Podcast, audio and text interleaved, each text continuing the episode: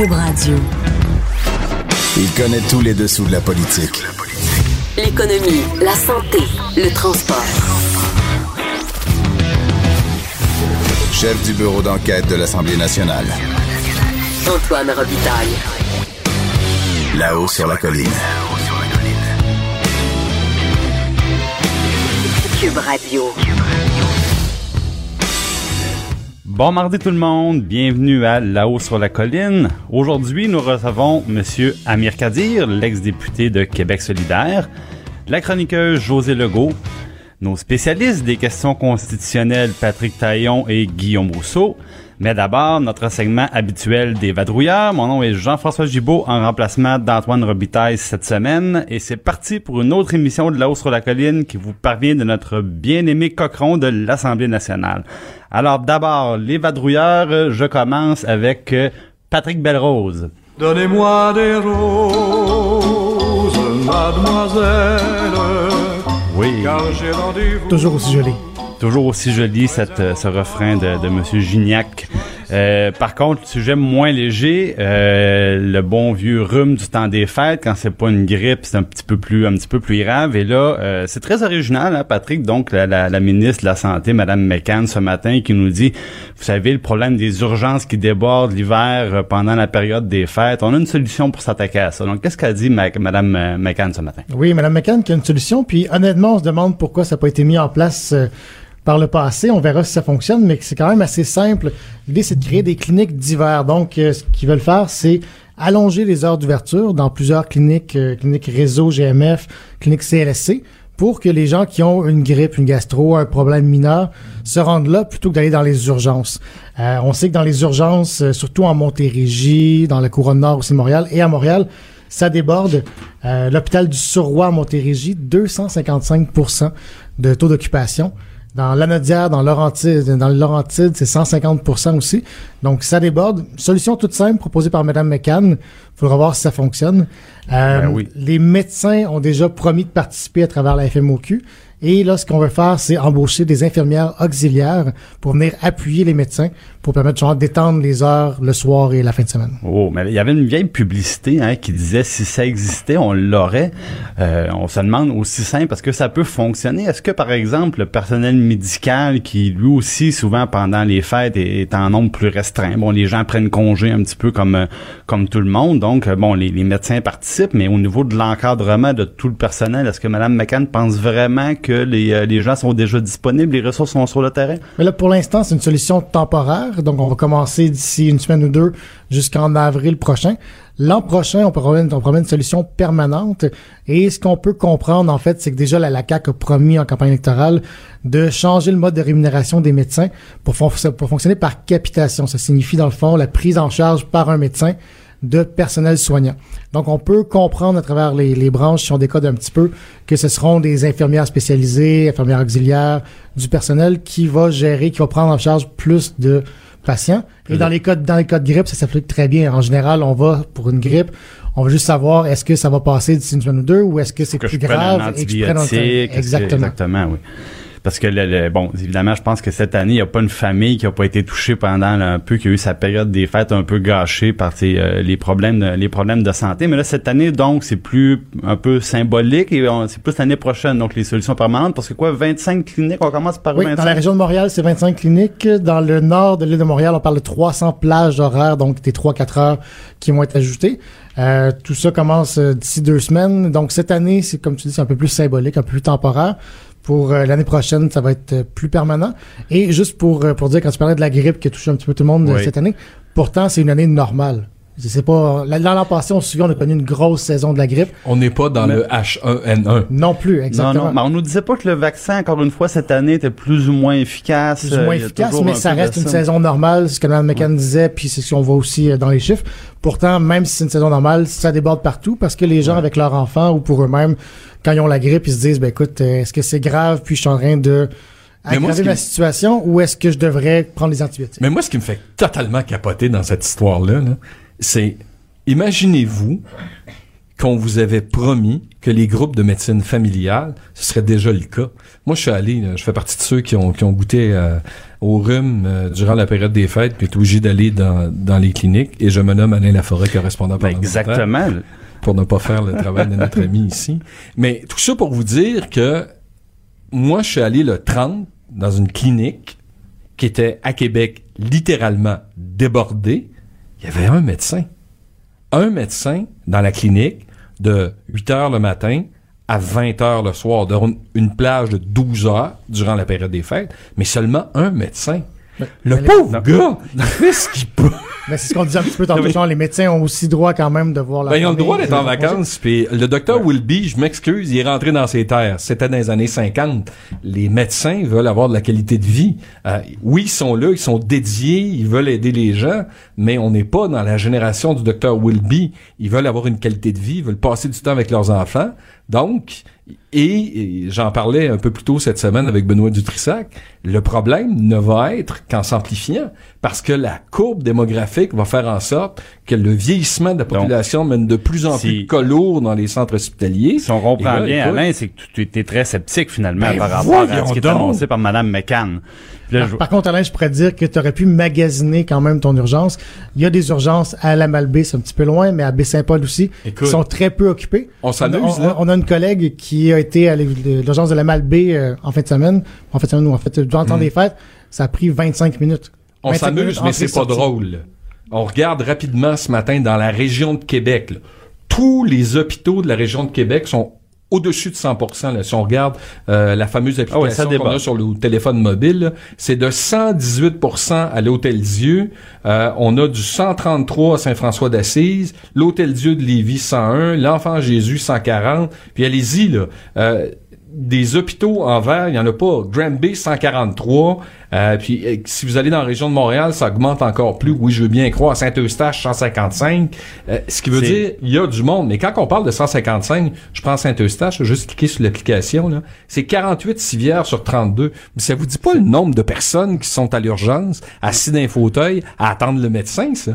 Ah Dieu, mais ça devient, écoute, c'est malheureusement notre notre classique du temps des fêtes. Puis je veux pas vous déprimer encore plus, messieurs, mais j'arrive des États-Unis il y avait des gros panneaux d'autoroute là et on pouvait avoir médecin 6 minutes, médecin 5 minutes. Mais bon, ça c'est un c'est une autre question. Et euh, vous entendiez donc la douce voix de Monsieur Alain Laforêt qui viendra aujourd'hui nous parler de euh, d'une nouvelle publicité. Une nouvelle publicité qui est faite par la Fédération autonome de l'enseignement, qui représente, bon, on le sait, près de 40 000, euh, 40 000 enseignants de- du réseau euh, québécois. Essentiellement, dans cette publicité-là, ce qu'on entend, c'est la voix d'une d'une enseignante, Oui. fond, qui dit, on, on nous reproche, c'est comme si on répondait un petit peu à la CAQ. hein. On nous dit, on, on reproche aux professeurs d'être mal formés, on remet en question les notes qu'on donne aux élèves, puis on dit, tous ces coups-là, ça me rentre dans le corps. C'est ce que dit la, Et il faut la voix faut voir l'environnement parce que lorsque vous aurez l'occasion de la voir, entre autres à TVA, euh, pour pas faire de publicité, euh, vous allez voir que l'enseignante se trouve dans une arène de boxe. Et, et ce qu'on sait, c'est que souvent, euh, les gens sont très critiques à l'endroit des enseignants. Il y a beaucoup de pression. Et ce qu'on veut, c'est de dire que les gens sont debout, sont fiers, sont dignes, sont solides. Puis la fédération place tout simplement euh, sur l'échiquier les négociations qui vont s'en venir. Mais c'est quand même assez particulier parce que la convention collective vient à échéance en mars 2020. On sait que les pré-négociations vont débuter en 2019. On attend le budget euh, du ministre euh, euh, des Finances alors que, le, alors que le premier ministre s'est engagé avant la campagne, pendant la campagne, après la campagne en disant que l'une de ses premières priorités, C'était l'éducation. l'éducation. Notamment Donc, les, les jeunes en difficulté les jeunes en d'apprentissage. difficulté, mais aussi les enseignants. Parce Les que ce qu'on veut, c'est revaloriser le rôle de l'enseignant et faire en sorte aussi de réduire l'écart salarial. Mais la réduction de l'école, de l'écart salarial pour les 100 000 enseignants, euh, le salaire moyen pour un enseignant quand ça commence, c'est 44 000. Puis ce que nous dit le FAE, c'est écoutez, si on fait la, euh, la comparaison avec les Ontariens, il y a 8 000 d'écart euh, de salaire. Donc on va vouloir jouer sur les salaires, mais aussi jouer sur la reconnaissance du rôle et surtout amener de l'aide Euh, Jean-François Roberge, lorsqu'il était dans l'opposition, euh, décriait le fait qu'on ait coupé des postes de spécialistes, des orthophonistes, des gens. qui On en a remis support. une partie. Mais il en manque Bon, Il en encore. manque encore. Beaucoup particulièrement dans les grands centres, parce que Ouais. c'est pas un problème qu'on vive en région éloignée, mais lorsqu'on se retrouve à, à Montréal, entre autres, ou autour de la couronne de Montréal, c'est plus problématique. Mais c'est quand même étonnant parce que c'est tout ce que la CAQ a promis, justement. La, la CAQ a promis d'élever les échelons à l'entrée pour les enseignants, plus de ressources, donner plus de pouvoir aux écoles. Donc, qu'est-ce que la FAE demande précisément? Ben, la FAE demande au gouvernement de respecter ses engagements. Mais ce qu'on peut comprendre par euh, la, mise en place de cette publicité, de cette campagne publicitaire, un, le syndicat veut montrer qu'il défend ses membres.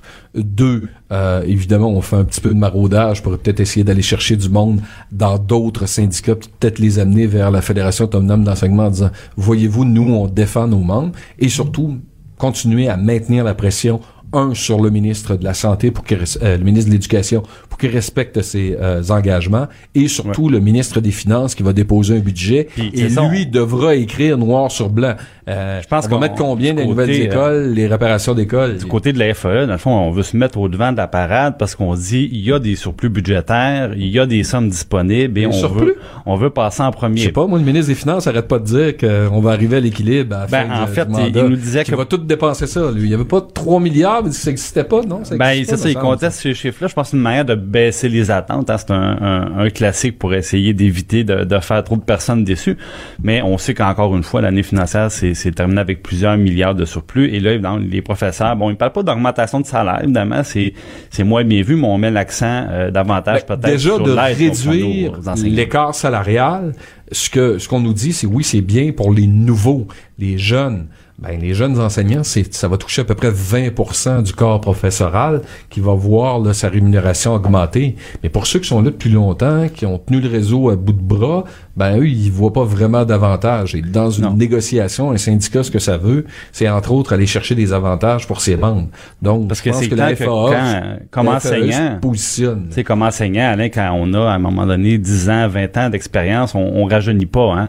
Et euh, c'est toujours la, la- la même exigence d'avoir des, des jeunes en avant de nous, des fois qui nous euh, qui nous euh, défient un peu, qui nous challenge et qui, euh, qui posent des problèmes de discipline. Et là, oui, augmenter le salaire, bon, c'est c'est de intéressant plus pour en les plus jeunes. dur et de plus de- en plus jeunes dans les écoles. Ouais. Les jeunes sont plus revendicateurs, sont plus contestataires, un peu plus anarchistes que certains l'étaient à une certaine époque. Bref, ça on le sent là, dans le niveau de l'enseignement et ça Ouais. commence très jeune pour avoir parlé avec des enseignants.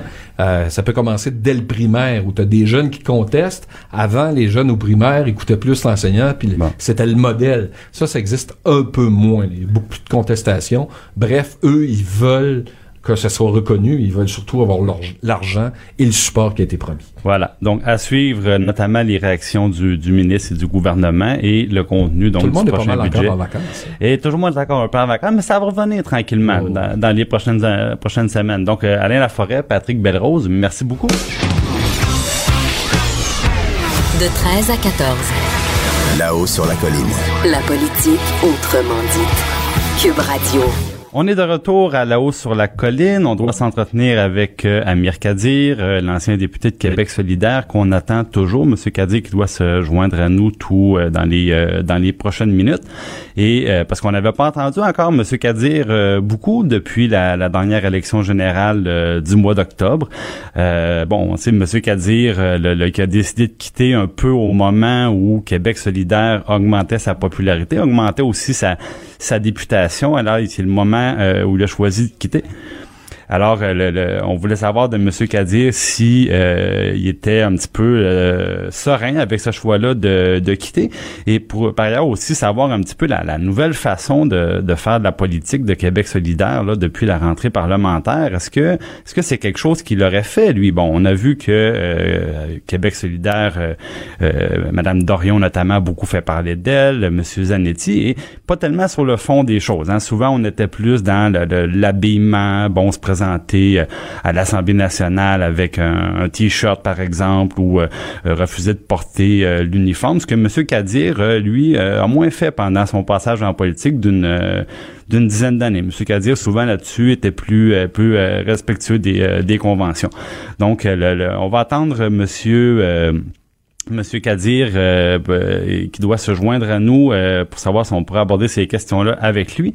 Et peut-être que dans euh, dans l'intervalle, on pourrait peut-être parler tout de suite avec notre chroniqueuse José Legault du Journal de Montréal. Alors, bonjour José. Bonjour Jean-François. Bon, merci José d'être euh, d'être avec nous aujourd'hui. Euh, José, tu voulais nous parler de euh, un peu de, ta réaction à deux reportages là, très récents sur les dommages causés par d'abord les, prothèses mammaires d'une part et d'autre part par l'augmentation du nombre de chirurgies esthétiques de, du sexe féminin. Alors, je voulais savoir un petit peu qu'est-ce qui t'amène à, à, réagir sur ces, ces sujets-là aujourd'hui? Ben, peut-être que c'est finalement euh, les années que j'ai derrière la cravate, euh, étant comme femme, ayant euh, vu un peu des évolutions très, très, très importantes grâce au mouvement féministe, surtout dans le domaine politique, économique, etc. Puis d'être obligée de constater qu'il y a des régressions aussi euh, pour ce qui est de, de, de, de l'égalité des femmes euh, dans des secteurs d'activité qu'on qu'on avait quand même pas vu venir, euh, dont celui-là. Ce sont deux reportages, en effet, euh, qu'on a eu cette semaine dans le Journal de Montréal, qui ont jeté, je pense, beaucoup de monde par pas seulement moi. Alors, en effet, bon, la question des implants mammaires, on sait, il y avait eu une vaste enquête internationale là-dessus Bon, là, il y a une demande de recours collectif au Québec par des femmes qui euh, considèrent, en fait, qui allèguent que euh, les, certains types d'implants mammaires peuvent euh, causer des, des réactions jusqu'au cancer. et ça, ça c'est une chose, mais on sait aussi que bon, il y a vraiment là une mode de, de, de, de pour les femmes de se faire refaire les seins pour se conformer à une certaine image. C'est pour ça que dans ma chronique, je parle du 60e anniversaire de la poupée Barbie euh, cette année. Oui, ben là, qui, évidemment, qui fixe les, les, stéréotypes depuis depuis très longtemps. Mais par ailleurs, euh, par ailleurs, et José, qui et qui ne change pas étant une poupée. ah non, ben elle ne vieillit pas, elle n'engraisse pas. Bien entendu. Mais je pense que l'autre reportage était encore plus troublant, si on peut dire, si on peut faire un palmarès là-dedans.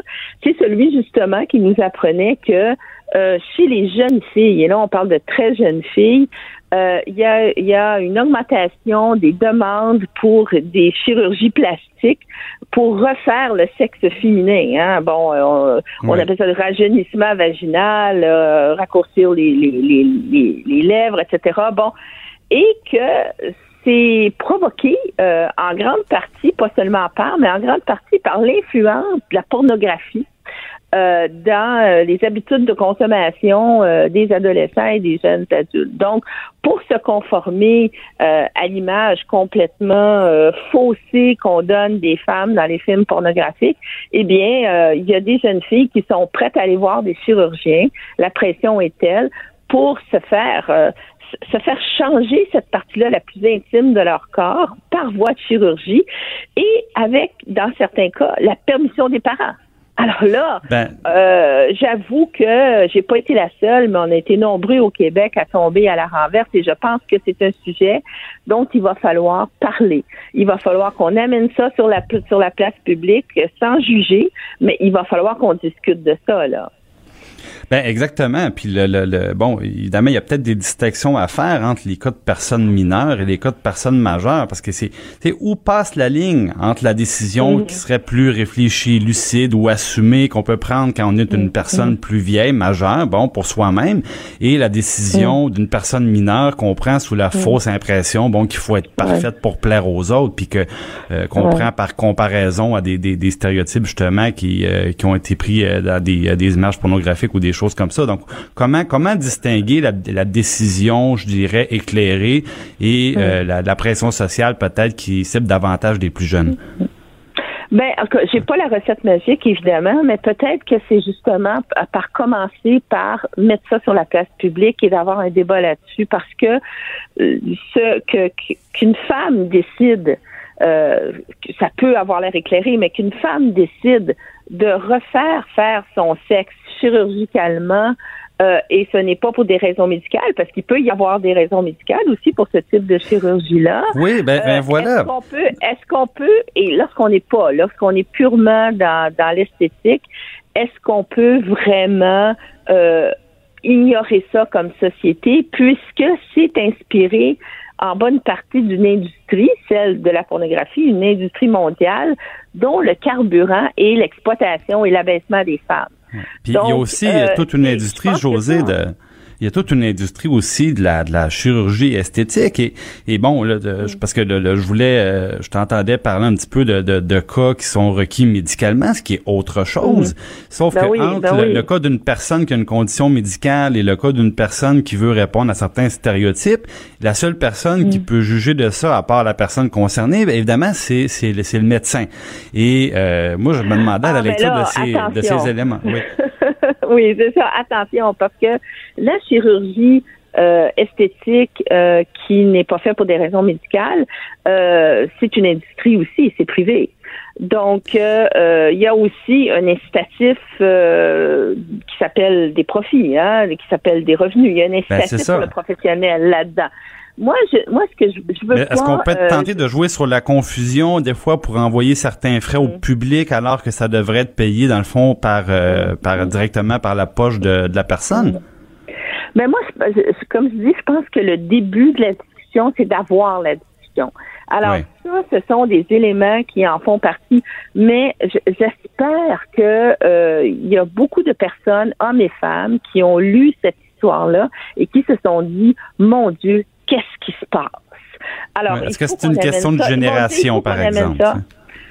Euh, ben, écoute, ben, dans la mesure où la pornographie est en train d'avoir un impact non seulement chez les chez les garçons, mais aussi chez les jeunes filles, il y a une normalisation de la pornographie et euh, donc et donc de l'exploitation des femmes, parce que la pornographie là, excuse-moi là, c'est pas, on parle pas d'un petit film euh, érotique là euh, euh, à deux heures du matin à la télé là, on Non, parle non, c'est plus, c'est plus accessible qu'avant aussi. ouais.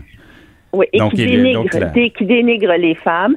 Alors, est-ce qu'on veut vraiment euh, laisser aller ça ou est-ce qu'on veut pas commencer à en discuter et essayer de contrer ça? Bon, l'éducation, évidemment, euh, c'est le premier outil, mais au Québec, on a pris un retard considérable en, en se débarrassant des cours d'éducation sexuelle euh, ou d'éducation à la sexualité, on devrait dire, hein, parce que c'est pas la Ouais. même chose. Donc, le- tout Euh, le rôle de l'école, moi.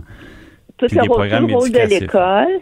Parce que l'éducation à la sexualité, c'est pas seulement l'éducation à la sexualité, c'est l'éducation au respect de soi-même.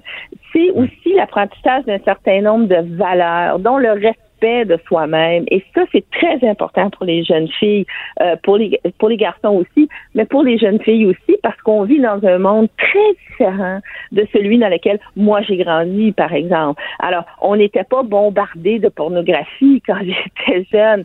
Aujourd'hui, les plus jeunes le sont.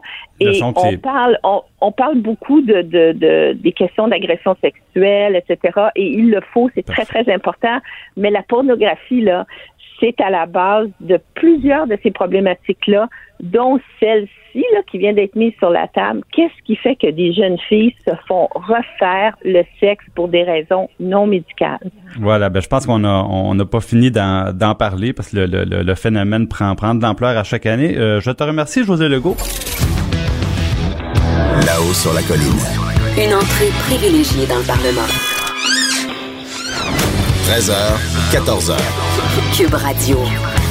De retour à La hausse sur la colline et finalement, nous allons pouvoir nous entretenir avec euh, l'ancien député de Québec solidaire, Monsieur Amir Kadir. Bonjour. Oui, bonjour, monsieur Gibault. Désolé. Vous allez bien? Oui, Ben, y j'étais allé cueillir un bouquet d'églantines pour euh, là-haut sur la colline. Ah, mais mon Dieu, c'est tellement, c'est tellement gentil et romantique. Vous, Écoutez, vous Monsieur Kadir. vous- non, non, mais vous connaissez la chanson de, de Dassin. Ah, mon Dieu, ben, le, le- le- le- je connais la chanson, mais je vous la chanterai pas, si c'est ça que vous voulez Non, me, demander, je là. que c'était clair que votre émission s'inspirait de cette chanson. Très bien. Monsieur Kadir, c'est, c'est comment de plus faire de politique? Euh, ben, disons que, à vrai dire, ça a été euh, trois mois euh, d'intense travail ou retour au travail clinique pour moi, ce qui fait que, à vrai dire, j'ai pas eu le temps de m'y pencher ou ni même en fait. Euh, comment je pourrais dire, euh, ça ne me manque pas encore parce que bon, euh, j'ai pas eu le temps d'y réfléchir comme il faut. Mais c'est sûr que parfois, quand je pense à mes collègues, les dix formidables députés de Québec solidaire, là, qui qui font quand même un peu sensation, qu'on le qu'on les aime ou pas, euh, ben j'ai j'ai envie de les voir. Euh, je me Oui. dis, ça aurait là, vous me dites- d'être d'être une équipe aussi forte. Oui, mais vous me dites qu'ils euh, font sensation. Bon, ils font parler d'eux, c'est vrai, mais euh, quand on fait parler, euh, quand on fait parler de nous pour des raisons d'apparence, pour des raisons d'habillement, euh, plutôt que sur le fond des choses, euh, moi je me demandais est-ce que est-ce que vous êtes totalement à l'aise avec ça? Moi, je vous ai vu porter votre cravate, euh, votre cravate pas mal à tous les jours au salon bleu, puis je me disais bon, on est peut-être plus loin de la, de la, de la des, des thèmes chers à Québec solidaire quand on prend notre notre temps d'antenne, on prend notre exposition pour dire bon, regardez, je défie les conventions, euh, puis je me présente au salon bleu avec euh, tel habillement ou tel autre habillement. Ça dépend à qui on parle, parce que j'ai l'impression quand même qu'au-delà de la question de l'habillement de Catherine Dorion, puisque c'est de elle qu'on parle, euh, c'est qu'elle questionne justement euh, une un certain rapport normatif, je dirais, avec l'habillement qui s'impose. Moi, j'aime bien, par exemple, la cravate, mais ce que j'aime moins, c'est le, le fait de se le faire imposer.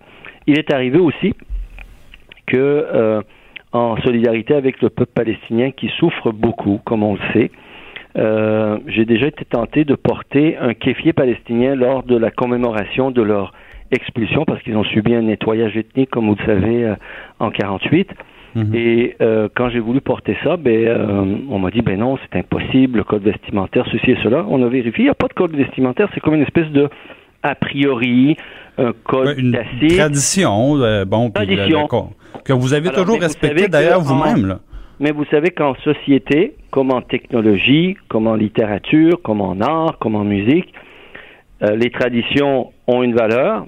On peut beaucoup aimer la musique trad, mais si on restait juste dans la musique traditionnelle, probablement vous seriez le, premier à vous en plaindre et moi également. Donc, faut être capable de comprendre que ces traditions-là correspondent à quelque chose qui est du passé, puis il y a des jeunes qui voudraient mieux se, reconnaître également. Donc, pourquoi est-ce que notre Assemblée pourrait pas représenter la variété, la diversité de ce qu'est la société? Parce qu'après tout, je dirais que porter costume et cravate n'est pas nécessairement toujours associé dans la tête des gens à la plus honnête des comportements. Quand on sait que des banquiers le portent, et beaucoup de banquiers et de dirigeants de grandes compagnies qui nous roulent dans la farine.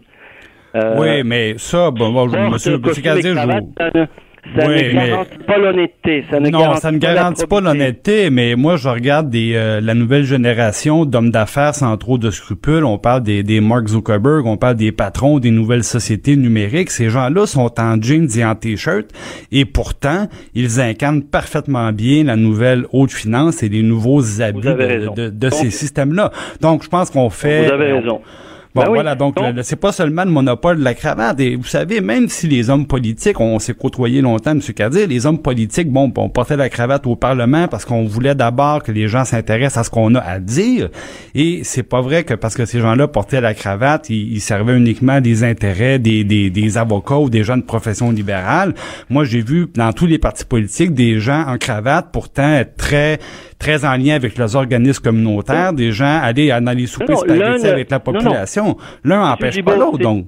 C'est là tout le raffinement et je dirais toute l'intelligence du propos de Catherine. Catherine a dit, dans le fond, moi, si je, je, je, je milite pour qu'on impose moins de carcans, c'est parce que il faut s'affranchir de cette idée qu'une manière de s'habiller ou une autre détermine le contenu de ce qu'on fait. Puis, il y, a, il y a réellement le fait que la manière dont on s'habille à l'Assemblée nationale met une distance entre nous et le bon peuple. Et le, je dirais une majorité, surtout des gens qui sont en bas de l'échelle sociale, c'est pas leur monde, c'est pas leur quotidien, le costume et la cravate. Non, Et mais en même temps, est-ce ce que vous pensez que ces gens-là, est-ce que ces gens-là Gibault, qu'on parle de leurs enjeux ou si on préfère, s'ils préfèrent qu'on parle de la manière dont il faut s'habiller pour les rejoindre? C'est parce que c'est un enjeu, la représentativité, le fait de se sentir concerné et de se sentir assez à l'aise pour savoir que nos représentants sont, euh, sont euh, à notre portée accessibles. C'est un enjeu politique important. Ce n'est pas l'habillement, c'est la question de l'accessibilité. Pour avoir été député, j'ai souvent été étonné à quel point les gens euh, étaient reconnaissants et comme un peu renversés par le fait que je me rendais disponible. J'offrais mon numéro de téléphone, parfois ma pagette ou son, mon cellulaire, en pensant qu'il était interdit pour un citoyen ordinaire d'avoir accès à son député directement. Je dis, ben non, moi j'ai eu besoin de votre appui. Je ne me suis pas gêné à téléphoner chez vous pour vous déranger, pour vous convaincre qu'il fallait voter pour moi. Pourquoi une fois que je suis élu, je, suis élu, je me, je mettrai une distance. Donc les gens, les citoyens ordinaires, à cause d'une, je dirais, d'une certaine culture politique qui a mis une distance entre les représentants et leurs élus, ça crée un fossé, puis à la longue, ça peut déboucher sur de graves crises politiques. Regardez en France, Macron, ce qu'on lui reproche actuellement. On peut penser ce qu'on veut des Gilets jaunes puis de ce que ça produit, mais l'essentiel du mouvement des Gilets jaunes, c'est-à-dire cette partie qui n'est pas nécessairement violente puis qui casse tout, et qui a l'appui d'une majorité de Français, qu'est-ce qu'il dit? C'est que les représentants du pouvoir et Macron, ils sont dans un autre monde, savent plus ce qui se passe en bas, euh, ils sont arrogants puis ils pensent que leur vie représente la vie des citoyens. Et Catherine Dorion, quand elle mais pose il disait la aussi, question, il disait aussi qu'il voulait payer moins de taxes sur l'essence, hein, ce qui est pas le, ce qui est pas nécessairement le, le, le, le très très très ancré dans la philosophie de, de, de Québec solidaire. Mais Monsieur Gazé, je vous ramène non, au non, Québec. non, attendez, Monsieur Gibault. Non, non, non, non, non. Un instant, un instant. S'ils se sont insurgés contre cette taxe-là, c'est que ça suivait à peine quelques semaines après que Macron ait enlevé la taxe sur les fortunes. Ils ont dit, hey, là, là, nous, les citoyens ordinaires, nous, on doit faire un effort tout le temps, puis vous voulez augmenter nos taxes. Puis il y a juste quelques semaines, vous avez donné un congé d'impôt aux riches. Ça n'a juste pas de bon sens. C'est donc un cri de, je dirais, contre l'injustice fiscale. Ouais. Mais M. Cartier, je voudrais vous ramener quand même sur des, euh, des questions québécoises, et notamment parce que je vous ai entendu pendant des, des années, euh, d'ailleurs, vous, je pense que vous aviez la- l'appui de beaucoup de monde dans ce sens-là, critiquer les, les augmentations de salaires faramineuses, je pense, qui ont été accordées dans le passé par le, le gouvernement libéral, par M. Barrette, M. Couillard. Et je, je me souviens qu'au au mois de février dernier, euh, vous aviez dit, moi, comme médecin, je suis prêt à donner l'exemple. Bon, vous êtes médecin spécialiste, on le sait. Et vous aviez dit, moi, je m'engage à euh, retourner ce chèque-là que les médecins euh, ont reçu cet été, je crois, au mois d'août. Euh, ma question, est-ce que vous l'avez fait? Est-ce que vous avez retourné le chèque? on est en train de regarder les demandes qui ont été faites par des organismes de mon comté. Puis, euh, on est en train de travailler là-dessus. Il y a déjà une partie de l'argent qui a été octroyé à un organisme qui faisait une demande au CRTC pour une licence de TV communautaire. Puis, il y a d'autres choses qui s'en viennent, là. Évidemment, pour, pour que ça soit équitable, je mets une distance entre ça et moi-même. Ouais. Mais donc vous allez vous vous engagez toujours euh, à confier à confier cet argent-là donc à des à, la donner à des, des bonnes causes dans le fond. Ah Oui, mais je pense que c'est normal, puis je suis pas le seul. hein. Il y a, je me rappelle plus, près de 1000 médecins au Québec, 1000 Oui. qui ont signé une pétition pour dire la même chose. Ouais. Très bien. Monsieur Kadir, je, je vous ramène sur votre euh, votre quand même votre longue euh, carrière politique de quoi d'environ 10 ans. Si je vous demandais de quoi vous êtes le, le plus fier de, quand vous regardez vos vos dix dernières années passées en politique? Ben, il y a plusieurs éléments, mais je dirais il y en a deux qui me touchent particulièrement. Il y a la question de l'asbestos, euh, c'est-à-dire l'amiante. Quand je suis rentré au Parlement, il y avait une espèce de tabou au Québec sur l'amiante. On continue à l'exploiter. Puis euh, les départements de santé publique euh, étaient tenus un peu au silence. Il y avait une omerta à cause des intérêts miniers en jeu. Euh, bon, euh, j'en ai saisi la commission de la santé. On a fait une tournée dans la région, je me rappelle, en 2010 avec M. Trottier, le député du PQ. On a rencontré tous les acteurs. Puis petit à petit, l'idée a cheminé parce qu'il y a des gens qui sont venus témoigner et tout ça. Puis aujourd'hui, cette industrie-là, on a mis fin à l'exploitation et à son, disons, sa production de masse. Maintenant, il reste euh, à contrôler son utilisation parce qu'encore aujourd'hui, la, lés- la, la cause de mortalité professionnelle la plus importante reste l'amiante, malgré le fait que ça fait des années qu'on... Bon, alors, donc ça c'est un. L'autre affaire, c'est la baisse du prix des médicaments. Je ne sais pas si vous vous rappelez, en 2009, Oui, oui. quand j'ai commencé Vous, à vous, vous proposiez Pharma Québec notamment. oui, exactement. Mais à défaut d'avoir Pharma Québec, quand même, d'abord en 2012, Régent Hébert a mis fin à l'extension de brevets. C'est s'étant aperçu, quand on a euh, bien examiné le problème, que les bonbons qu'on donnait à l'industrie pharmaceutique étaient siphonnés, puis eux autres, ils investissaient pas réellement au Québec. Là, ils, rapatriaient tous ces, ces bénéfices-là à l'étranger. Donc, on a mis fin à l'extension de brevet de 5 ans qu'il y avait. Juste la, dernière année, en 2012, ça avait opéré. Ça nous a coûté 198 millions sur le bras des contribuables québécois. Puis ensuite, il y a eu des, des bonnes économies. Bon, écoutez, M. Kadir, malheureusement, c'est tout le temps qu'on a, mais je vous remercie grandement d'avoir passé ces quelques minutes avec nous, puis on, vous laisse retourner à, à vos, euh, à vos euh, patients, dans le fond, qui en, qui en, ont bien besoin, surtout en cette période des fêtes où tout le monde est un peu euh, touché par la maladie. Merci, M. Gibault. Au revoir. Là-haut sur la colline. Ce que les ministres n'ont pas voulu dire, Antoine va vous dire. Cube Radio. De 13 à 14. Vous écoutez Là-haut sur la colline. Nous sommes de retour à Là-haut sur la colline avec notre segment constitutionnel cette fois et euh, je reçois donc euh, nos deux experts. D'abord, Monsieur Patrick Taillon, professeur titulaire à la faculté de droit de l'Université Laval. Bonjour, Bonjour. Patrick. Et également euh, Guillaume Rousseau, professeur de droit à l'Université de Sherbrooke et euh, même un ancien collègue, je pense, Guillaume, on peut le dire. Bonjour. Ouais, salut, salut.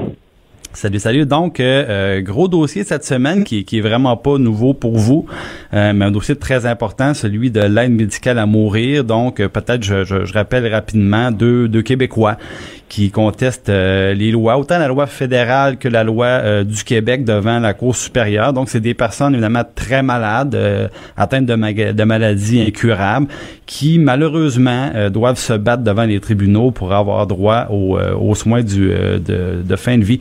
Donc, peut-être ma, ma, première question à, euh, à Patrick. Euh, donc, un nouveau chapitre d'une longue saga, finalement. Oui, oui, c'est vraiment une longue saga que celle de, de l'aide médicale à, à mourir. Nous étions plus jeunes, nous étions plus beaux, euh, mais en 1993, on se rappellera tous que euh, l'arrêt Rodriguez, où la Cour suprême avait à 5 contre 4 dit que cette forme d'aide euh, au suicide, d'une certaine façon, était contraire au droit à la vie. Et plusieurs années plus tard, en, en, deux, en 2015, dans l'arrêt Carter, la Cour suprême, encore une fois, dans une, un jugement partagé, euh, va, euh, va rendre la décision inverse, c'est-à-dire que cette fois, au nom du droit à la vie, à la liberté, à la sécurité, il faut permettre cette aide médicale à mourir. La, et la, la justification, c'est de dire que euh, lorsqu'on est en fin de vie, lorsqu'on est dans le passage de la vie à la mort, il faut pouvoir fournir aux individus des conditions pour vivre ça en toute sécurité. Et si on leur offre pas une voie médicale sécuritaire digne, ben au fond on les incite à procéder au suicide dans des conditions qui sont difficiles par eux-mêmes et donc c'est au nom de ce droit à la sécurité qu'on qu'on où on va comparer la situation d'une personne qui euh, qui y va par elle-même dans, des, dans un contexte difficile versus celle qui euh, va euh, procéder. Et au fond, à la suite de cet arrêt Carter, on a eu euh, une Cour suprême qui a dit ben moi je vais laisser du temps aux législateurs pour euh, donner suite à mon jugement. Je vais pas imposer euh, les critères précisément. Et donc dans le jugement, on donne des indications de ce que devraient être les critères. Et dans les mois qui vont suivre, en fait, Québec, Québec va agir plus rapidement, va adopter une loi sur l'aide médicale à, à, à mourir. Et, et, le fédéral va tarder, il y aura un changement de gouvernement entre les deux, ça va prendre du temps, ils vont même aller en Cour suprême pour demander une prolongation du délai. Mais à terme, le fédéral va lui aussi euh, amender euh, sa loi, son code criminel.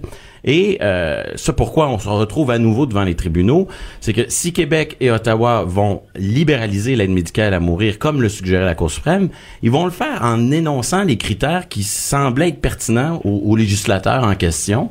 Et, surtout à Ottawa, plus, qui sont peut-être plus restrictifs. Il y a ce critère de mort, Carter, de mort ou de décès raisonnablement prévisible. Voilà. Et là, c'est toute la question de, de, la nouvelle affaire qui nous occupe.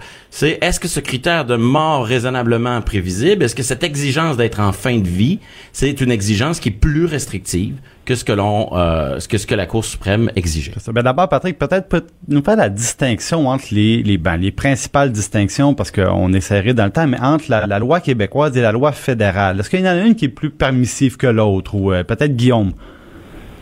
Euh, oui, en fait, c'est des lois qui sont comparables euh, au niveau de la, de la restriction, c'est-à-dire que dans la loi québécoise, on parle de, de, fin de vie et dans la loi fédérale, on parle de mort, mort raisonnablement prévisible. Donc, sur ce critère-là, là, qui est au cœur de, de l'affaire présentement devant les tribunaux, les deux lois sont assez similaires. C'est pour ça que les deux sont contestés.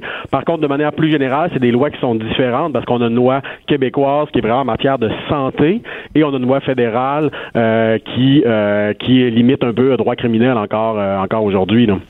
Mais comment ça se fait, Guillaume, que les, les, les deux gouvernements, autant Ottawa qu'à Québec, ben, ils n'ont pas tout simplement repris les, critères du jugement de la Cour suprême pour euh, servir de, base législative? Comment ça se fait qu'on se retrouve dans une situation où il y a une espèce de, distance entre les deux, là, entre le corps, euh, le, le, le, donc la loi, les lois et les jugements qui ont été rendus dans le passé? Donc, dans le cas de la loi québécoise, ce qu'il faut savoir, c'est que la loi québécoise a été adoptée en 2014, donc avant le jugement de la Cour suprême en, rendu en 2015. Et ce qui est un peu ironique là-dedans, c'est qu'à l'époque on réfléchissait à la loi québécoise, donc 2012, 13, 14, ce qui existait comme jugement de la Cour suprême, c'était l'arrêt Rodriguez de 93 qui était défavorable à, euh, à l'aide médicale à mourir et qui maintenait en vigueur le, le, le code criminel qui interdisait cette pratique-là. Donc, lorsque le législateur québécois adopte sa loi en 2014, la crainte qu'on a, c'est que la loi aille trop loin dans la permission de l'aide à mourir et que de ce fait-là, ben, elle porte atteinte peut-être à la compétence fédérale euh, au niveau criminel, qu'elle aille contre l'arrêt de la Cour suprême dans Rodriguez. Et finalement, un an plus tard, est rendu l'arrêt Carter où on, on ouvre la porte à l'aide médicale à mourir sans requérir le critère de la fin de vie qui est présent dans la loi québécoise. Donc c'est vraiment ironique. La loi québécoise, on pensait qu'elle était inconstitutionnelle parce qu'elle allait trop loin en permettant trop d'aide à mourir et finalement, elle est contestée parce qu'elle ne va pas assez loin. Elle ne va pas assez loin. Oui, parce que la, loi québécoise, c'est sur la fin de vie, alors que la Cour suprême nous dit aide médicale à mourir, c'est pas nécessairement pour la fin de vie, c'est dans des cas de problèmes de santé graves, irrémédiables, mais pas nécessairement euh, de fin de vie. Alors c'est là-dessus que ça, ça accroche et c'est oh, ça accroche autant pour la loi québécoise que pour la loi fédérale. Pour la loi fédérale, qui pourtant est venu après l'arrêt Carter, c'est ça. C'est ça. Oh, c'est là où votre question devient particulièrement intéressante parce que dans le cas du fédéral, elle a été adoptée après, donc le, fédéral aurait pu faire une espèce de, copier-coller ou en tout cas reprendre plus, euh, se coller plus à l'arrêt de la, Cour suprême. Mais dans le fond, ce qui arrive, c'est que la Cour suprême entre Rodriguez et Carter, c'est comme ça elle a fait un virage à 180 degrés. Donc dans Rodriguez, très très fermé sur toute forme d'aide médicale à mourir. Et là, euh, dans Carter, elle ouvre grand grand la porte et les critères dans Carter sont peut-être pas très rigides. On parle d'un adulte qui consent à ce qu'on mette fin à sa vie et qui est affecté de problèmes de santé graves, irrémédiables, lui causant des souffrances persistantes. Donc, est-ce que le critère de souffrance, c'est ça? C'est ça, les, les, critères de la souffrance persistante. Est-ce que c'est assez euh, des, des, balises assez serrées pour empêcher ce qu'on craint, qui est que des personnes vulnérables, finalement, qu'on mette fin à la vie de personnes vulnérables? Donc, c'est le fédéral, le Parlement fédéral semble penser que la Cour suprême dans Carter, ces critères ne sont pas assez restrictifs. Ben voilà. Si Patrick, tu voulais, Patrick si voulais ajouter, je pense. si, si je peux me permettre, au fond, le débat il est simple. Est-ce que les critères énoncés par la Cour suprême dans Carter, c'est un minimum d'exigence, auquel cas le législateur peut en ajouter? ou si c'est un maximum, si c'est un plafond.